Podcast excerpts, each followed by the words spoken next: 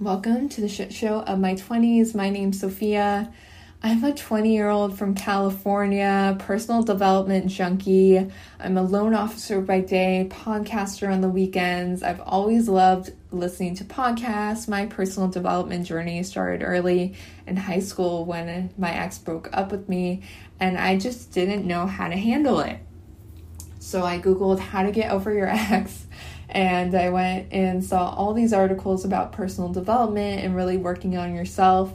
So I was like, you know what, I'll give it a try. And I got into one podcast. It all started with the School of Greatness with Lewis Howes. And then I just started to spiral and see Tony Robbins and just see everything and see everyone and listen to Angie Lee.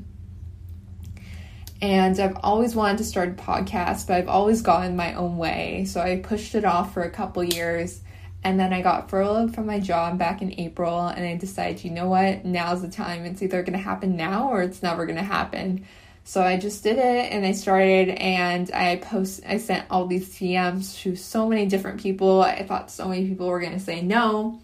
And to my surprise, a lot of people said yes. So I ended up overbooking myself, doing three to four interviews a day for the first couple weeks was furloughed for 10 weeks and really maximized on that time and just did a ton of interviews. And it's been incredible getting to interview so many different people from so many different walks of life and just hear about their struggles and how they were able to overcome them and reflect back on their 20s.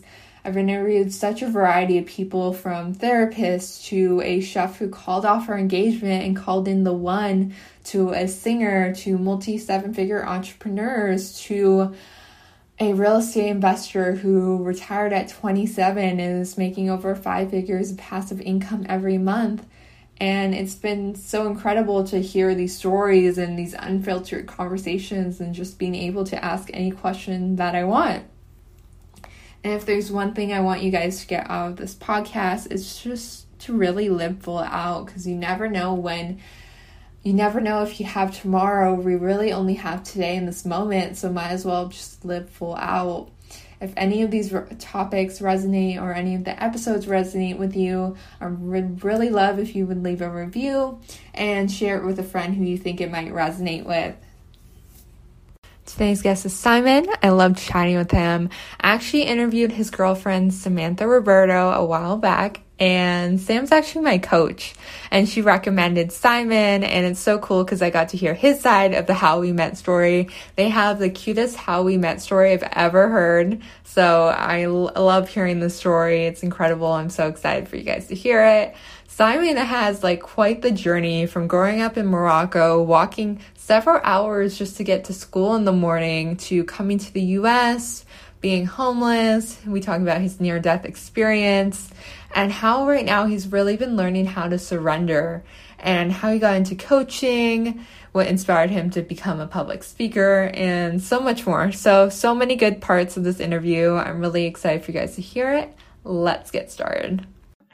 So, thank you so much, Simon, for joining me today.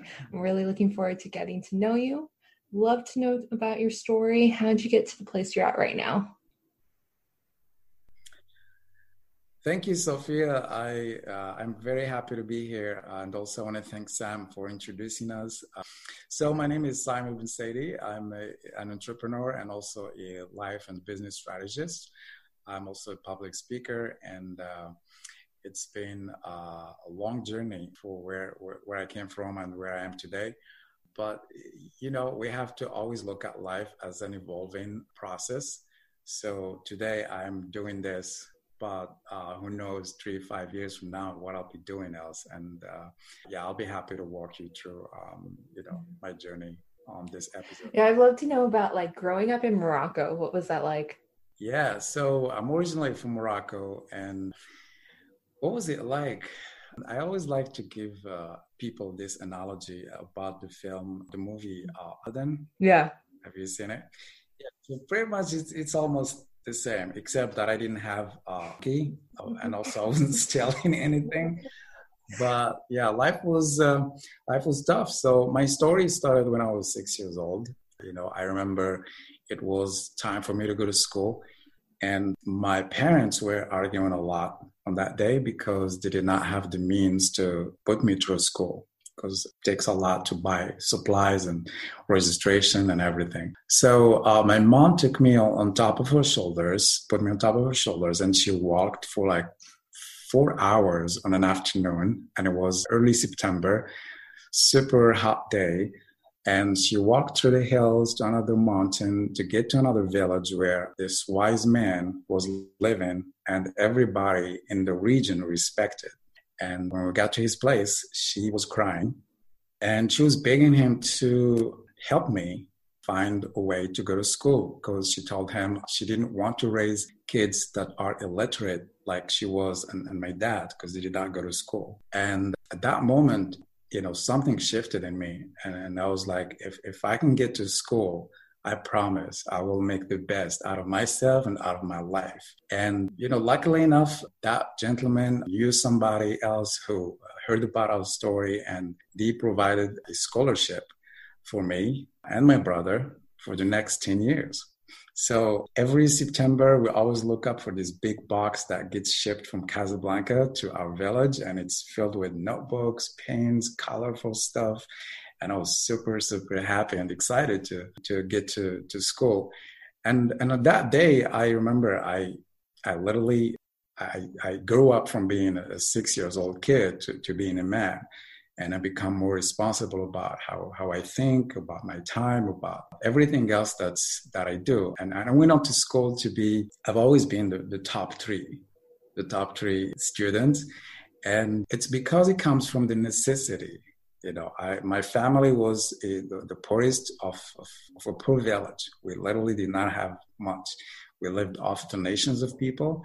And when, when you grew up from that kind of environment, uh, you don't take anything for granted, right? So, you know, fast forward, I moved, we moved to a bigger city called Marrakesh for me so that I can, you know, uh, continue my, my studies and go to school, go to high school, actually. That was the reason and in Marrakesh, it was like Vegas for Morocco. It's like a very touristic city. There's a lot of cultures that come from all over the world. And that's for me, it was an, an opportunity to actually get exposed to different cultures, different languages, different people. And from there, I started thinking about how I would like to live the rest of my life. Like, this is my teenage times. You know, I've always been okay why is it that people who come from Europe, they all seem to be very interesting, very smart, and, and very cool? You know, they, they have this curiosity about life and our culture. So that's how I got to growing to becoming more curious about life. But when I was 24, I I felt sick, and in Morocco, we don't have at the time we didn't have like universal healthcare. So the last thing you want is to go see a doctor. And with my family being poor the, I, I, never thought okay i'll go to the doctor. So i just stayed sick for several months without knowing what's going on. I lost a lot of weight. And also I, I was very skinny and very low energy. And then one day i could not sleep for the second night in a row. Uh, every time i lay down I, I get this shocks inside my chest that are very like it's like if you're being teased with with uh, electricity. And the next day uh, i went to a doctor. Even though i didn't have the money i spoke to some friends and we gathered some change here and there. And i went to a doctor a specialist. And when he saw me he was very mad at me that i stayed that sick right? And after some analysis that we did on my chest uh, you know x-ray and all that he said hey kid you got 24 hours to live. There were so much liquids on my on my lungs that my lungs could not inflate anymore. That's why I could not breathe. I could not sleep for two nights in a row. And long story short, we ended up booking a surgery the next morning and we dig a hole in my back and we extracted a lot of liquids out of my lungs. And for the first time that morning in like eight months, I was able to take a big long, deep breath. Something that we take so for granted, right? Just breathing. And after that, I started crying in a hysteric way. I started coughing and, and crying just out of joy and gratitude for, for, for staying alive, for being able to breathe again. And we took a piece out of my lungs and we sent it to a lab and we did some tests and it came back as being tuberculosis positive. And from there, my doctor said, okay, now you have to follow treatment for six months with very heavy pills that I used to take. But also, it was an expensive treatment. I'm like, God, come on. I just, you know, got some money around like $150, which was like equivalent to a monthly salary to pay for the surgery. How am I going to pay for six months of treatment? And he said, Hey, there's this program by a country called United States of America. Uh, they pay for life-threatening diseases like malaria, TB, and AIDS. Uh, they give you medications for free, and it's a program through World Health Organization. But you have to go apply for it at a different hospital like a government uh, hospital. It's like if you're lucky, you can get the medication for free. I was like, okay. So I went the next day, I applied, and a couple days after that, I got approved. And that's how I was able to to stay to stay alive. But even when I was taking that six months treatment, I was told that I had the 23% chance that the virus might fight the antibiotics, and that means that I, you know I just have to write my will. You know, I'm not gonna make it. So imagine living for six months not knowing if you're gonna get through. So at the time, I used to work in, in restaurants. You know, before I got sick, I used to manage restaurants. And uh, when I was sick, I quit that job and I started working as a fake tourist guide in the Jamal Square in Marrakesh. And this is the scenery that's closer to the Aladdin movie, pretty much, because I was, you know, not authorized to actually take tourists in, in tours, but I do it because I could speak English and uh, also I get some tips, but also I ask people to give me their books that they've already written. And that's how I was able also to get books that spoke about spirituality, about meditation, about manifestation, about the universe, about the 5D, because those type of books at the time you can't really go and buy in a library in morocco because there's a lot of censorship in, in the culture and the topics that you could get access to. So so during the, those six months i would say i had a very serious spiritual awakening about who i am and why am i here in this life and why is it that i, al- I almost lost my life for a virus that i did not even do anything about it. I wasn't smoking. I wasn't like doing anything, you know, uh, that could expose me. It's just in underdeveloped countries, there are diseases like that, that that you could get, you know, out of nowhere. But also, I've developed this sense of gratitude every single morning. For I'm, I'm, I'm grateful. I say a mantra of gratitude that I'm grateful for being alive. I'm grateful for the generosity of a country like United States and I'm grateful for the ability to work and do something in my life so I can give back and help other people as well. So, in less than two years after that, something interesting happened. I actually won a green card lottery to come live and work in the United States uh, back in 2008. So, when that happened, with everything that happened with me in my health and i almost lost my life and i got saved by a program that's being paid by united states that was a sign from the universe that hey kid you know your life is meant for something much bigger than than than you can think about. And that's how that's how I, I saw that okay i need to think differently again. And you know we can go in deeper into like how i got how I came to LA and California and why exactly California and other things mm. um, as we go. I'd lo- love to go back to your near death experience. Like finding out you might yeah. have six months. Like, what was that like for you? How did you really maximize those six months? Did you think you were going to make it at, like more than six months, or did you think that was like it? Yeah, so th- that was really like for the first time, uh, I, you know, like other people might have can relate to this if they have other uh, health issues where they were told, "Hey, your time might be it's limited." But to me, yeah, I was like, okay, I'm 24, like I'm just getting started with with with my life, right? Something that really helped me was my doctor. He said, okay, we're gonna go check in on you every two months, and then we're gonna assess as we go. But he said something for you to do is go run every other day, run at least like a mile if you can he said the moment you feel like you can't run anymore like your lungs can't function that's a sign that maybe we're going to need to go into surgery mode you know where they cut pieces of your lungs that are infected you know in, in hope that they're going to eliminate the, the virus so mentally i'm the oldest in my family So I'm, I'm the provider. I'm, you know, I'm, I'm the one taking charge of my mom and my sisters and my brother. So I had a bigger why to stay alive. I had the bigger why to stay positive. I had a bigger reason to think optimistic way and also discovered the whole law of attraction at the time and how you can literally eh, influence your, your life and your, your physical world by your thoughts alone. So even though I was in that situation, I never let my mind go down into uh, doubting myself or doubting the ability that I may not get through. Yes, there was 23% chance, but also there was a 70, 77, I think, uh, chance that I'm going to make it, right? So I was mostly focusing on the positive side. And that's, you know, uh, you know, growing up in Morocco with nothing, you literally, you learn how to be okay with you know small portion of chance. Like like if, if you had one chance and one time only like you're gonna have you're gonna have to go for it right? So that kind of like a character that kind of attitude has helped me in so many ways whether in business whether in my uh, personal life. It's like you, you should never doubt yourself or your ability to figure things out even if you had only one chance and, and in one last mm-hmm. minute. So mm-hmm and creating a different reality than the reality you were in in Morocco.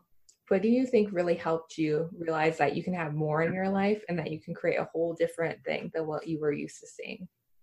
Yes, you know, it's very important that we always give ourselves a chance to analyze and also see our lives from a third party perspective and also from a bird eyes view if you look at your life for the past six months, for the past year, for the past three years, you're going to see a trend.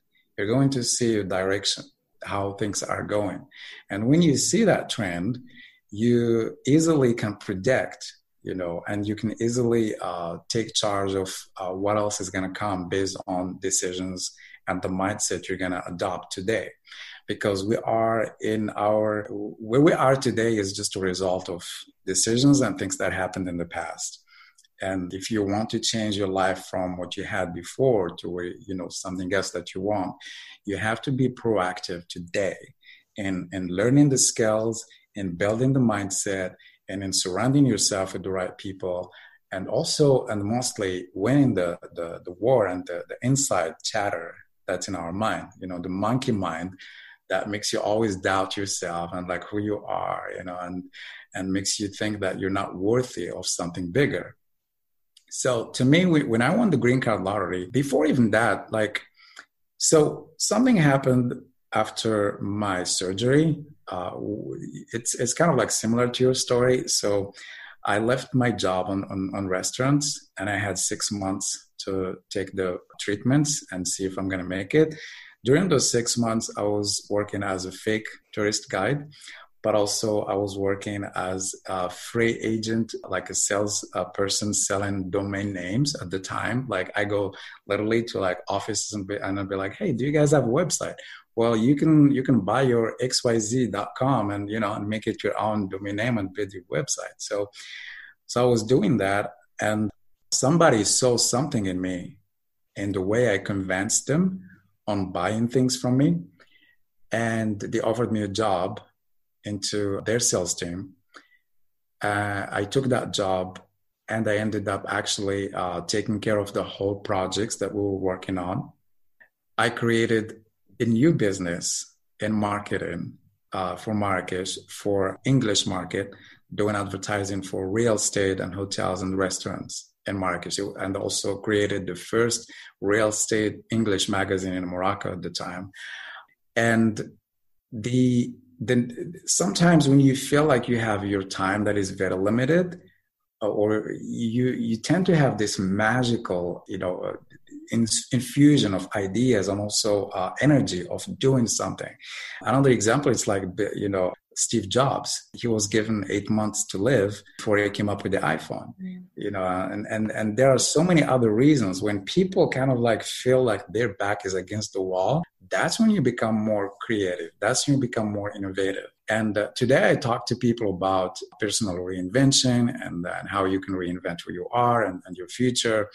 And I always like to use this analogy. Like I said, uh, adversity breeds creativity. When you are uh, you know when you don't have anything when you feel like your wings got cut when you when you feel like you're in the lowest point of your life that's when you become more innovative. That's when you take more risks. That, that's when you try something new just for the sake of trying right?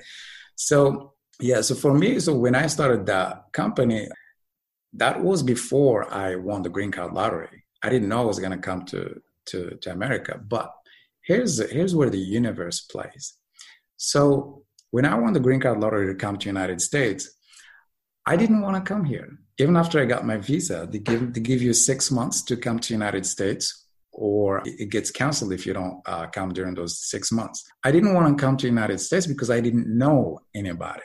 I, I, I didn't know anyone in the United States. And the only place that I wanted to go to was LA because we see it in the movie with Californication and all that. And I was like, okay, if I go, I'd be happy to go to California, LA, maybe. But I didn't know anybody. So I was super in love with my business at the time that even when I got the visa for the green card lottery to come to United States, I was like, yeah, I'm not going. But here's what happened. Two months before my visa expired, I was exposing, I was showing product at a trade show a real estate trade show in Marrakesh. And then there's this guy who's originally from Morocco who lives in LA coming to my booth. And uh, he was looking for uh, opportunities to invest in Morocco. And he's like, Oh, yeah, I'm from California. I was like, Oh, yeah, I actually got this thing called a green card, but I don't think I'm going to go because I don't really know anybody there, you know. And he's like, Hey, here's my address, here's my phone number. Come, at least get your papers, see how it is. If you don't like it, you can always come back. And so when it was like about uh, a month and a half before my visa expired, something happened that made me think, okay, maybe the universe is pushing me to go there. This company that I started, the reason for me to start in this company was just to meet this guy at this trade show that I was present at because that guy is he lives in the only place that I want to go to in California.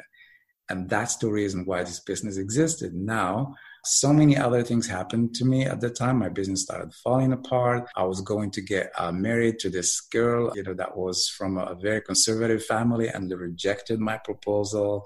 So everything was falling down except this window to come to United States.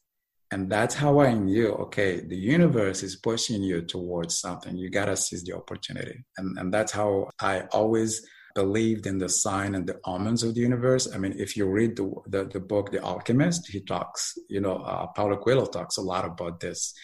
And that's how I knew that, okay, I have a chance to create something bigger, something different, you know, a, a brighter life, a life more of more impact, a life like you, there's no limit on how big you can dream because the universe is sending you to the richest country in the world where anything is possible and I had to pay attention to that message from God, from the universe. And that's how I looked at that. Okay, now I can change my life, I can take care of my family, and also create more impact and influence other people in doing the same. When you came to LA, what did you start doing? Where did you start working at? Did you start like another business? Did you start working with that guy? Yeah, so here, so that guy, his name is Isham, which I highly respect. So I, I, was at his house for about three, three or four weeks. I got my social security and all the, you know, all the necessary, you know, the paperwork that you need to start working. And at the time, it, it was a recession. I had no idea, you know, that it was recession. It was like uh, what January 2009 because when you live in a country like Morocco, you, you have recessions all the time. You're like, you know, life is tough, so you, you just deal with it. So uh, I was told, okay, you you you should go start looking for jobs, go to like shops or mall or mall or whatever, and ask people if they're hiring. So a certain Monday, this is funny. I went to it's called the University Village in Riverside, California, because that's where uh, my friend lived and I went in and uh, I wanted to go to the shops to the you know and ask for jobs and I, I, and I came across this sign saying help wanted. It was a sushi place. I went inside, filled the application. They're like, yeah, we need somebody to help us out in the kitchen. I was like, okay, yeah, I worked in restaurants before. I can help in the kitchen. That was a fancy word for saying we needed a dishwasher. you know, I didn't know. So, so I filled I filled the application and uh, I put a lot of experience in there, and uh, I I was sure and certain that I would get the job because they said, okay, we're gonna start calling people tomorrow. I was like, cool, all right. So I went back home to the apartment where I was living with uh, a couple of guys. And I was like, cool, I got this. So I was super excited about learning about the culture. So I just went, started watching TV and looking at my phone. Um, so Tuesday, Wednesday, Thursday morning, nobody called back. So coming from a culture where if somebody tells you they're going to do something, they better do it, especially if it involves, you know, work or something. So nobody called me. So I went back to that sushi place. I was like, I'd like to know why you guys did not call me. So as I was, this this is like this is the attitude of like, okay, you you have to make it. So I went back, and as I, as I was walking in, the help the help wanted sign was no longer by the door. So any regular person would think, okay, why would you embarrass yourself? They probably hired somebody else. You know, like move on. No, not me. Um, I, I need to know why you didn't call. Then, then I'll move on. So I went inside and I asked for, for the manager, and she came and she's like, "Oh hi." I was like, "Hey, do you remember me? I filled an application here last Monday for your help wanted in the kitchen." She's like, "Oh yeah, we actually lost all uh, the applications. Uh, let me get you a new one." I was like, "Crap, my social security was there," you know, like. So she brought me another one. I filled it up, and she's like, "Would you like to have an interview right now?" I was like, "Yeah." Sure. I mean, I got nothing to do. I, I got to find my first job. So we had the interview right there on, uh, and it was Thursday afternoon. And she's like, okay, yeah, you did this, you did that. Okay, cool. Can you lift 50 pounds? I was like, yep, I can, you know, whatever. And we ended up agreeing, okay, let's start our job. Let's start, you know, the next day at 11 a.m. Friday. It was a part-time job, 20 hours a day, 20 hours a week for 875 $8.75, like the minimum wage. I was super happy, super excited. My first job in America. And it turns out it's a dishwashing job. So, long story short, I worked there for about three months and then three months and a half. And then I started getting bored. Okay, what else can I do? Because whatever I get paid is barely enough to even pay for for rent with my roommate. You know, like my roommate, you know, a very good guy. He used to he's the he was the one who pays for a lot of my groceries at the time. So I looked at myself. I'm like, okay, what else can I do? I speak French fluently. So I'm like, okay, maybe there's jobs who need French speakers, right?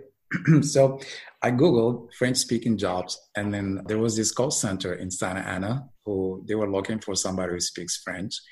I sent my resume. Two days after that, I got a call hey, Simon, would you like to come in for an interview? So I went. And in the interview, there was no connection with the lady. Like I, I, said, okay, yeah, I spoke here. I can speak French. I worked here. I just got to the country three months ago, blah, blah. She said, okay, we're going to start calling people next week. So if you get picked up, you know, we'll call you. So I came back. I went back to um, Riverside. Two, three weeks passed. I never got a call. So similar attitude for the dishwashing job. You, know?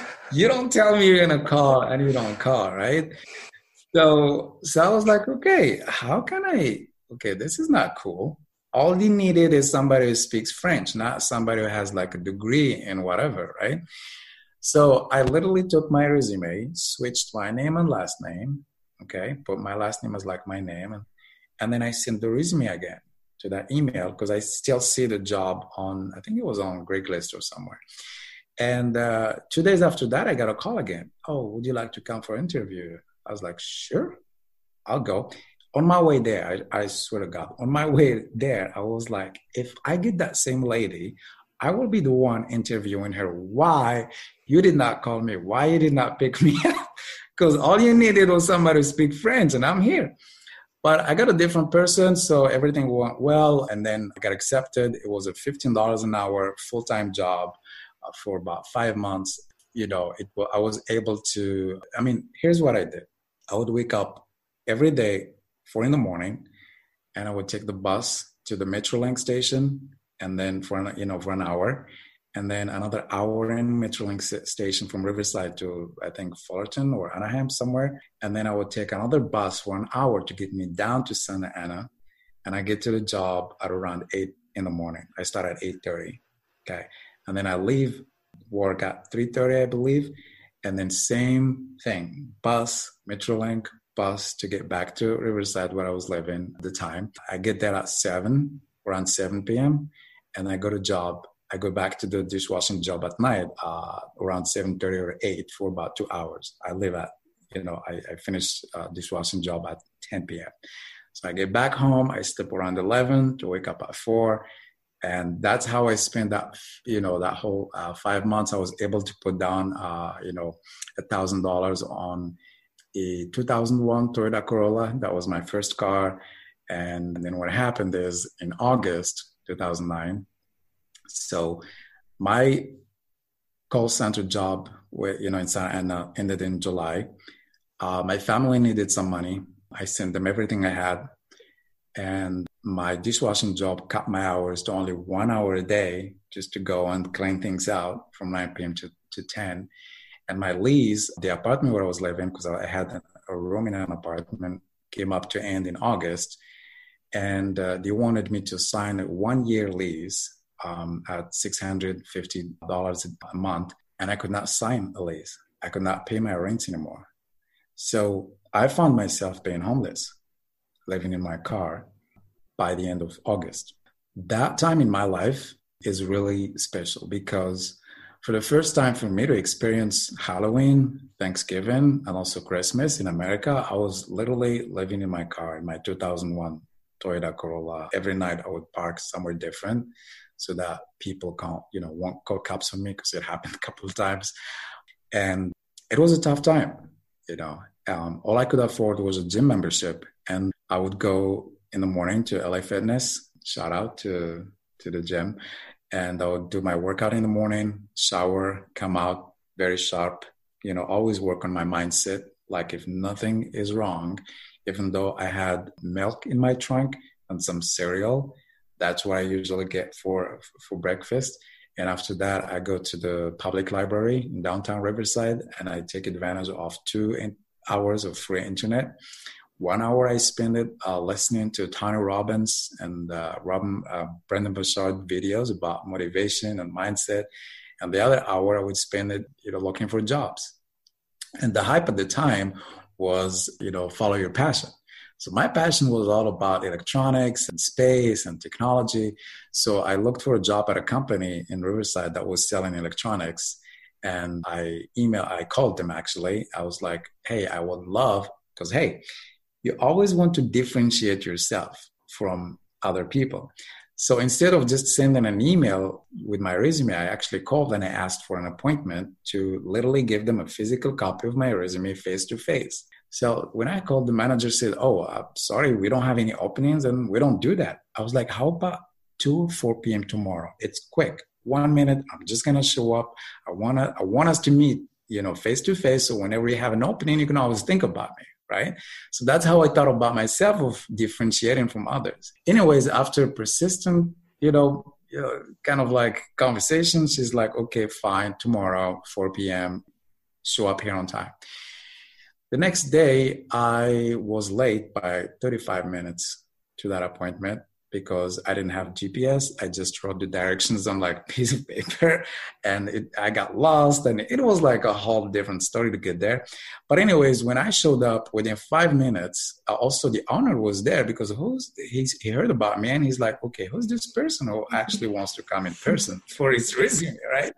So uh, yeah, his name is Victor. And uh, so when I got there, within five minutes of talking to them, he's like, you know what? I like you, kid. We're going to give you a spot in our sales team starting Monday. And this was Wednesday. And you'll get 90 days probation. If you can prove yourself, then we'll, we'll sign you up on a contract.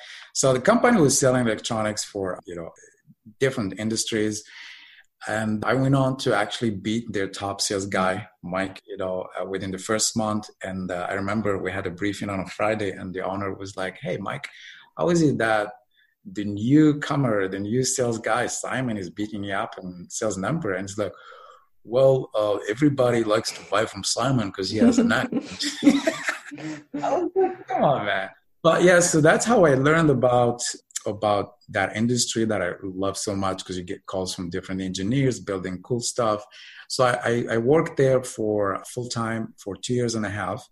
And also I went to RCC for college at night for two years and a half and uh, I was able also to rent a garage in Moreno Valley that was turned to like a master bedroom.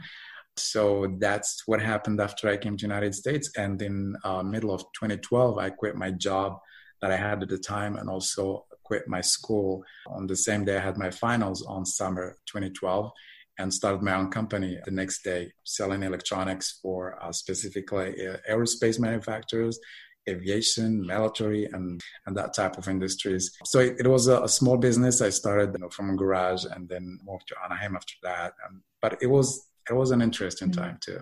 And from that, how did you get into coaching and speaking? When, when was the first time on stage? Yeah, so th- this is another sign, like I said earlier, like you always want to pay attention to those omens. You always want to have a different perspective about what's happening with you in life rather than just what you want to push forward, right? Because we spend a lot of our times pushing back against adversities, pushing back against things that are not going the way we want them, pushing back against some, uh, you know, bad things coming our way. But the biggest power and the biggest, you know, uh, allowance we can have is is allowing things to happen, you know, for us.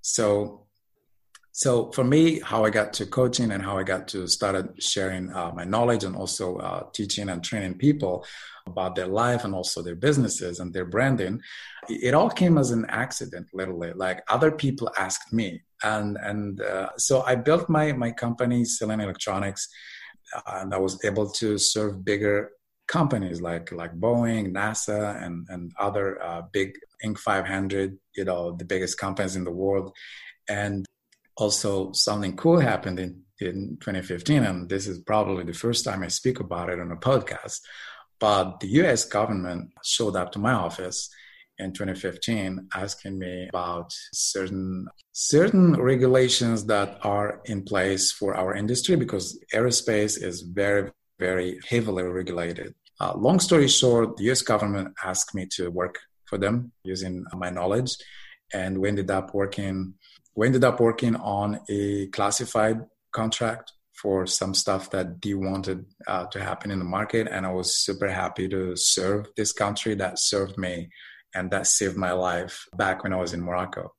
And that happened back in 2015. And that, that was like the peak, you know, moment of, of, of my, of my work with this company that I started. And from there, like, uh, you know, uh, I, I never thought that I would be coaching people, but in late 2016, early 2017, one of my good friends knows about me. He knows about my story. He knows about everything that I've gone through and everything that I'm doing. So this guy, he's a digital marketer, and uh, he put up an event, a live event for for clients in Irvine, California. And one of the speakers bailed out on him the day before his event. He's like, "Hey, I got this 30 minute, you know, that is that has opened in my in, in the event would you like to come and share your story with my audience? I know you i know what you stand for. I think it's going to be an inspirational story for people to just see how you overcome adversity and also how you take yourself from uh, nothing to doing anything you want. And that's how i started. So i went to that event. I literally never spoke on stage. I remember he's like hey it's tomorrow I went home and I started Googling speaking on stage, how to tell your story. I swear to God, I did not sleep that night. Not for a minute. I was just reading, learning, practicing, put up an outline and everything. And I'm like, okay, I got 30 minutes. What can I speak on for 30 minutes? How can I take people uh, on, a, on, on the emotion side of my story? And also, what can I teach them effectively? And and that's that's how it started. So i went i spoke on stage and after that there were 50 people lined up uh, you know in the back of the room. Everybody wants to take a picture. Everybody wants to know you and you know exchange instagram and, and facebook names. And then there were these two people. One uh, she's a female entrepreneur. She invited me to speak for her one breakfast club the, the the month after that. And also another person invited me to go train their you know their team in irvine and that's how i discovered this industry of branding and also teaching your knowledge and also guiding people through certain you know adversities and certain issues that they might have.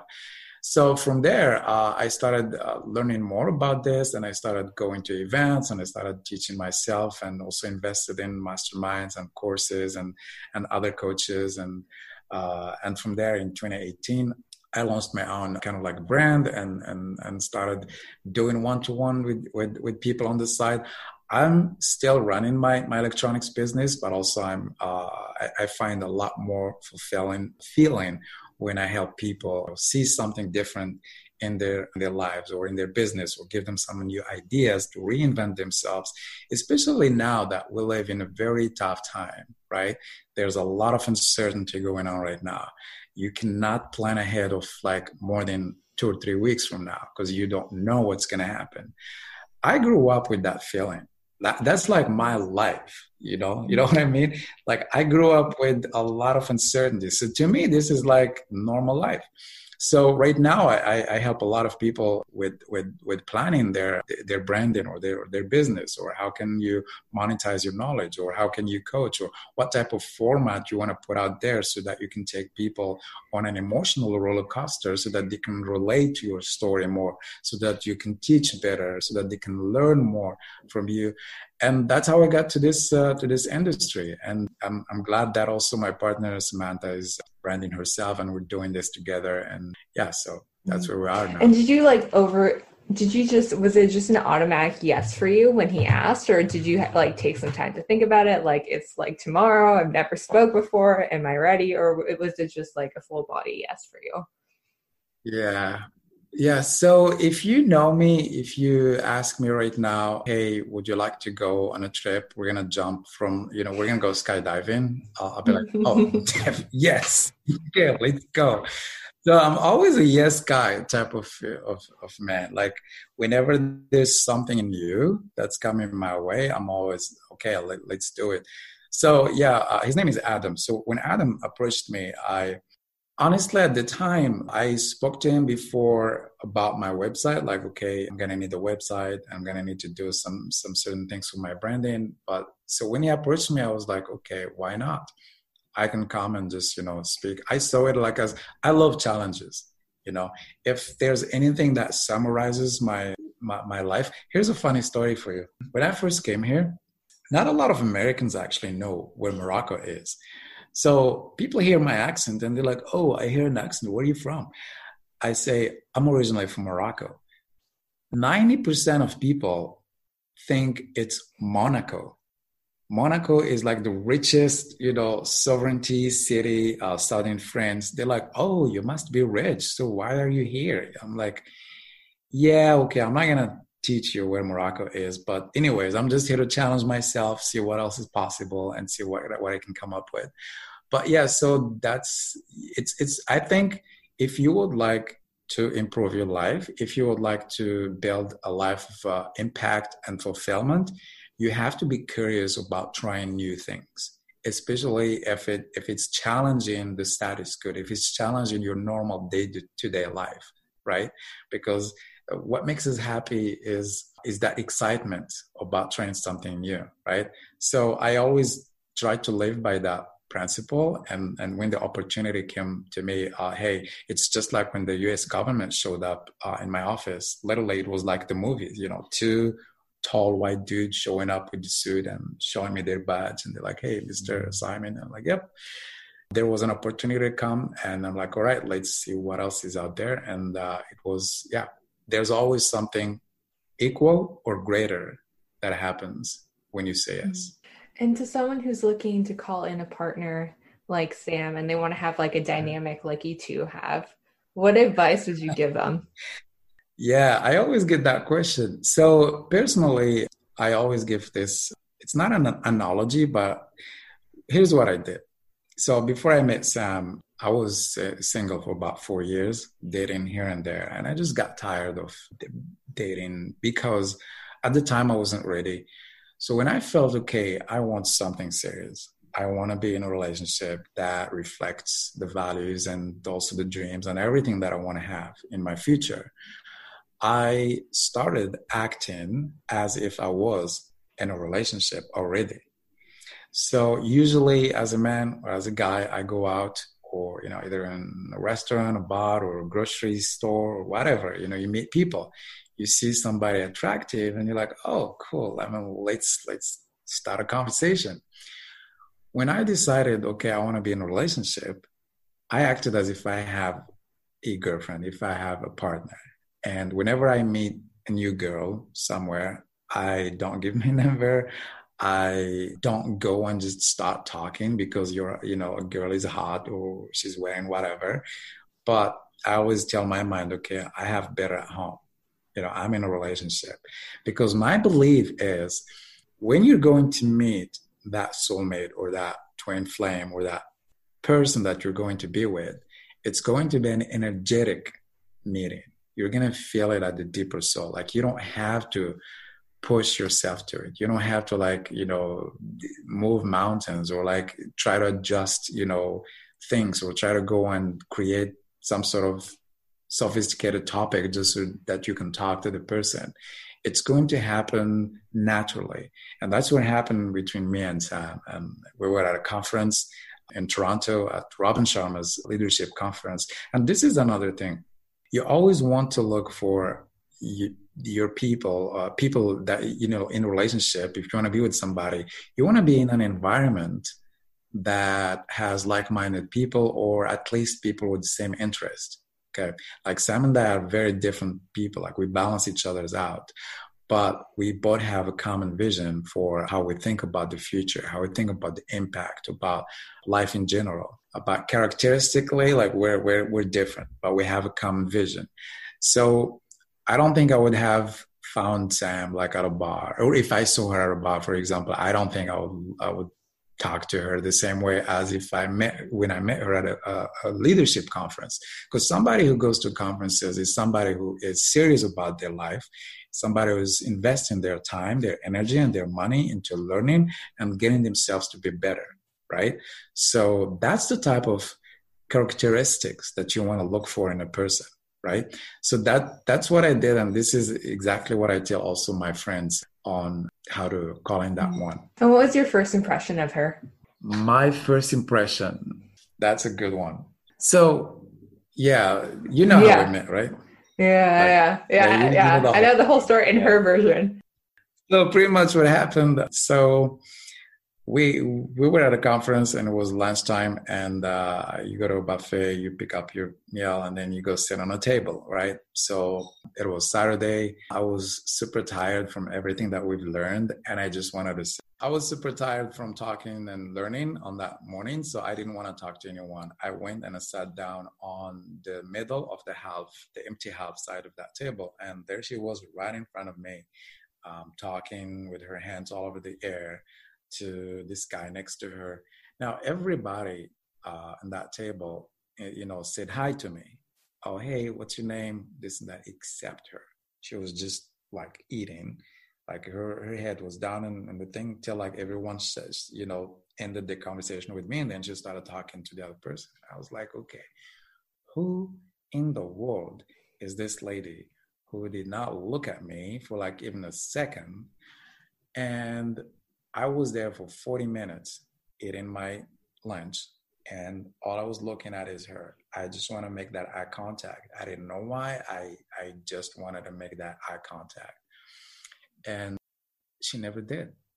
I finished my meal. I left the table, and she never looked at me. And that kind of like, I don't know if it's an ego thing, but to me, it was more than that. It was more kind of like, okay, I just need to get in touch with this lady. Maybe because I was thinking maybe she's in relationship with the guy. Maybe she's married. Oh, she's not wearing a ring. Okay, is she like I, I didn't know anything, but I just know okay, even if she's in a relationship, I just need to say hi. I don't know why.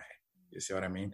So, yeah, long story short, uh, when I was leaving that lunch area, so that's when we met by the door, kind of like exiting on the same time. And hey, how are you? So we started kind of talking and we exchanged phone numbers.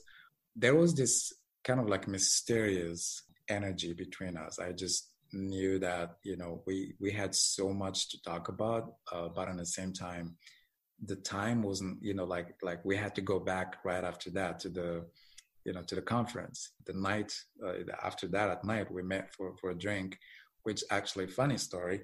She gave me a wrong address to where we're gonna meet. So she was in the other side of town. Was that an accident? so I took an Uber. I think no, I think it was an accident. It was an accident. So I, I was at a different side of town, and then I called. She's like, "Oh, uh, you're in a different side of town," and uh, and then I had to, you know, get another Uber and go back to where she was. Uh, so I was pretty much like 45 minutes late for, you know, the time that we supposed to meet. She was there, so we had our first drink and we spoke, and it was nice, and uh, we had a really nice conversation and yeah, so that's when I told her about what Robin Sharma told us uh, about. Hey, uh, do you do anything in your private life that nobody knows about? So for me, I, I write philosophical poetry, which I never showed to anybody. And then that night, I told her, "Hey, uh, Robin asked us if we're doing something privately. I got this poem that I just wrote two months ago. I'd love to share it with you." And she's like, "Oh yeah, show it to me. You know, tomorrow." So when I showed up on the next day on Sunday, she ignored me all day long. And you know the rest of the story.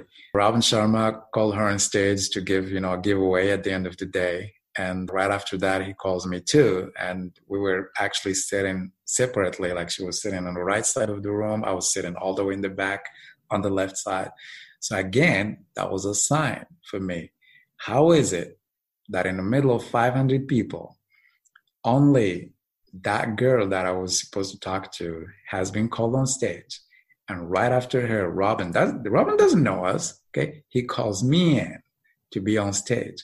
So I literally grabbed my laptop, you know, and I went on stage with Robin and told him, Hey, there's a girl here. I'm supposed to, you know, show her this, this poem. Could you just read it for everybody? That way, you know, you guys, everyone is to know about it.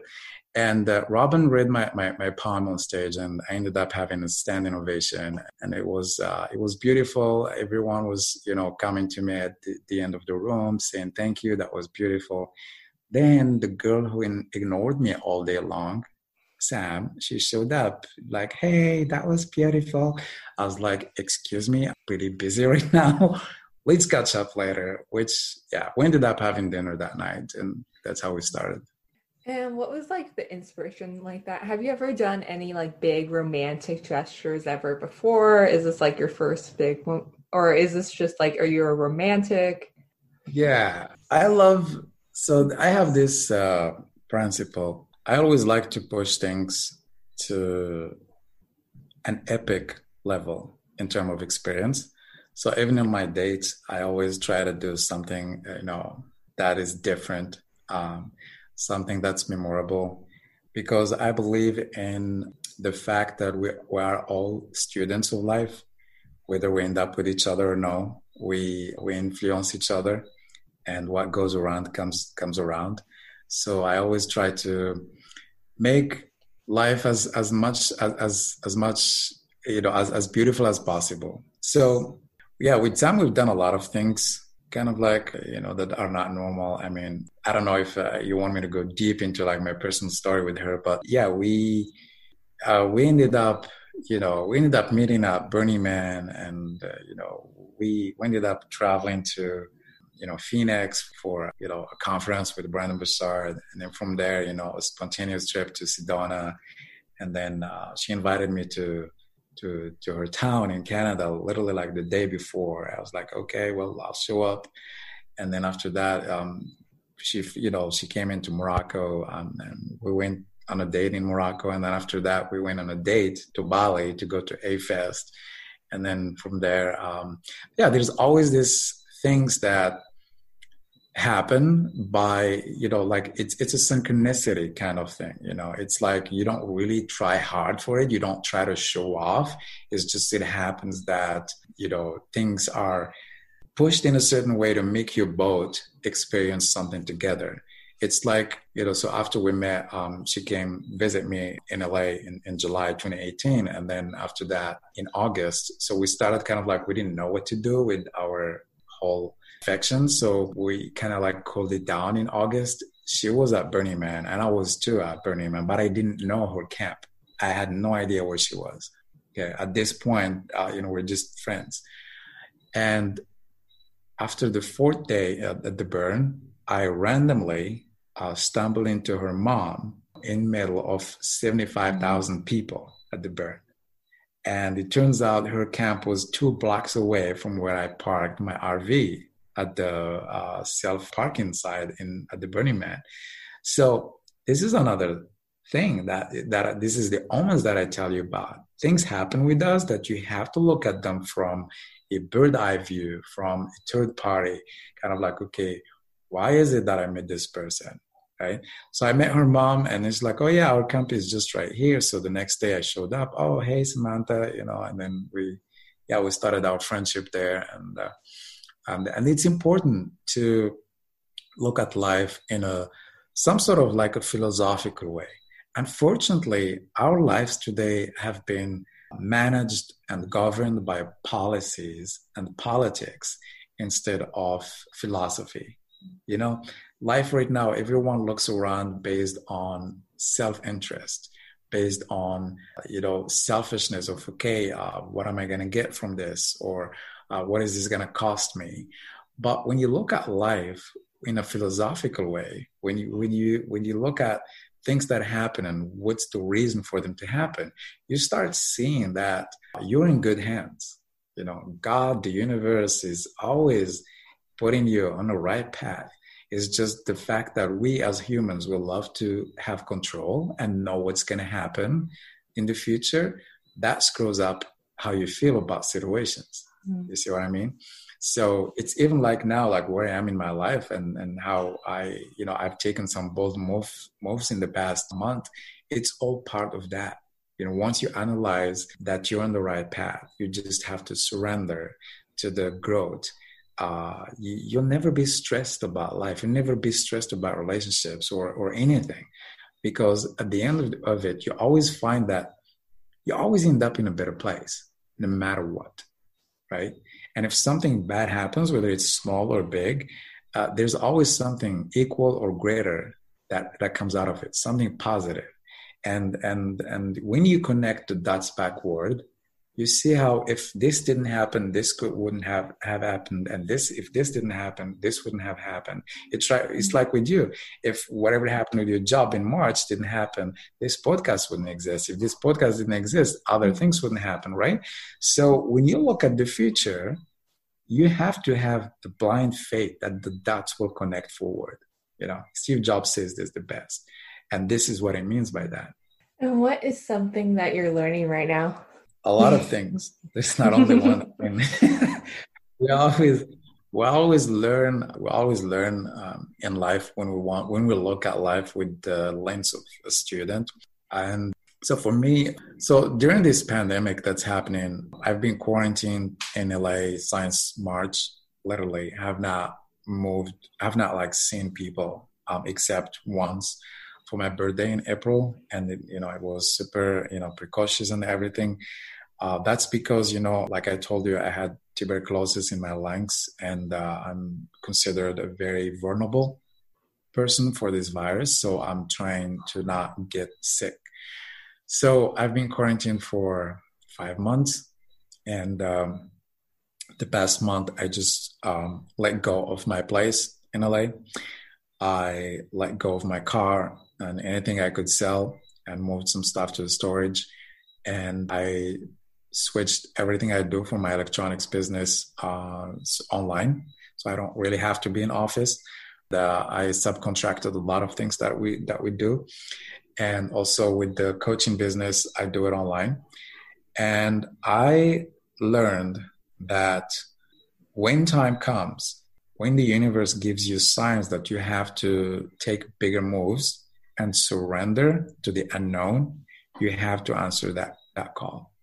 And for me, that's what happened in the past month. For example, like my legs came up at the end of it, you know, of of uh, of August, and also I wanted to to get out of of you know of the house. Like you know, where else can you go? Like United States cases are all over the place, so I can't really go out and mingle with people because that I might put my life, you know, in jeopardy. So right now we're here in the Caribbean um, islands. We found a small island where there's no case, you know, and uh, we we're pretty safe here. But in order for me to switch everything in life, in my life, to be able to go anywhere and work from anywhere, I had to have that blind faith that the dots will connect forward right? My lease ended in August for a reason, and there were other small details that just happened. For example, my electronics business, I switched it fully online already at the end of last year, right? So even like this whole year, I was just working from home. So uh, I was okay. I was like, that's another sign. Now, if I can just work from home, I can just go anywhere else and it could be home too. So that's the biggest lesson that I'm learning right now is the the surrendering, the surrendering for the unknown. And and and you have to have the blind faith that everything is gonna work out because it always mm-hmm. does. And what's something you're manifesting right now? That's a very tricky question. uh, there are so many things there are so many things uh, you know that you would like to happen i think um, what i would like to see is an effective vaccine or an effective solution for this pandemic you know i just want if anything that i want i want life to get back to normal to people because i might be fortunate that i've designed my life in a certain way that i can work from anywhere i can you know um you know I, I can do whatever i want but I know that there are millions of other people that are suffering right now. And if there's any manifestation that I would love to, uh, could be for the benefits of uh, of people, and uh, that's what I think about right now. I think about my family. I think about my friends. So yeah, that would be something I'd like to manifest. Is like some sort of normalcy, some sort of like end for this nightmare of the pandemic that we have right now. And if you can go back in time and talk to your 20 year old self, what advice would you give him? oh boy, yeah. I think um, so. In my in my situation, um, like in a country like Morocco, when you are the oldest of the family, you have a lot on your on your shoulders. You have the responsibility of your family, and uh, any advice I could give to my twenty, uh, you know, years old version would be to to be to be easy on myself. I think in my twenties, I didn't do a lot of partying. You know, um, I did my fair share. I didn't, but I was always I always put my uh, my time for work, for my family, for something to build into into into the future, which paid off. But I think there are certain things that you only enjoy in your twenties and uh, I could have used a lot more of easiness if I would, if I could. That that's something that I would say to my 20 years, uh, 20 years old. Just be easy on yourself. It's funny because when we say we only accept ourselves when we are in our 30s, right? Like when you're in 20s, you're always hard on yourself. Oh, I should be looking this way. I should have that. I should buy this. I should act this way. But when you're in your 30s, that's when you're like, okay, I'm okay with my nose. I'm okay with how my hair looks like, you know. And it's just part of self discovery, you know, as we go in life, as we grow, we learn more about ourselves and about life and and we evolve. So it, it's mm-hmm. all okay. Thank you so much for doing this.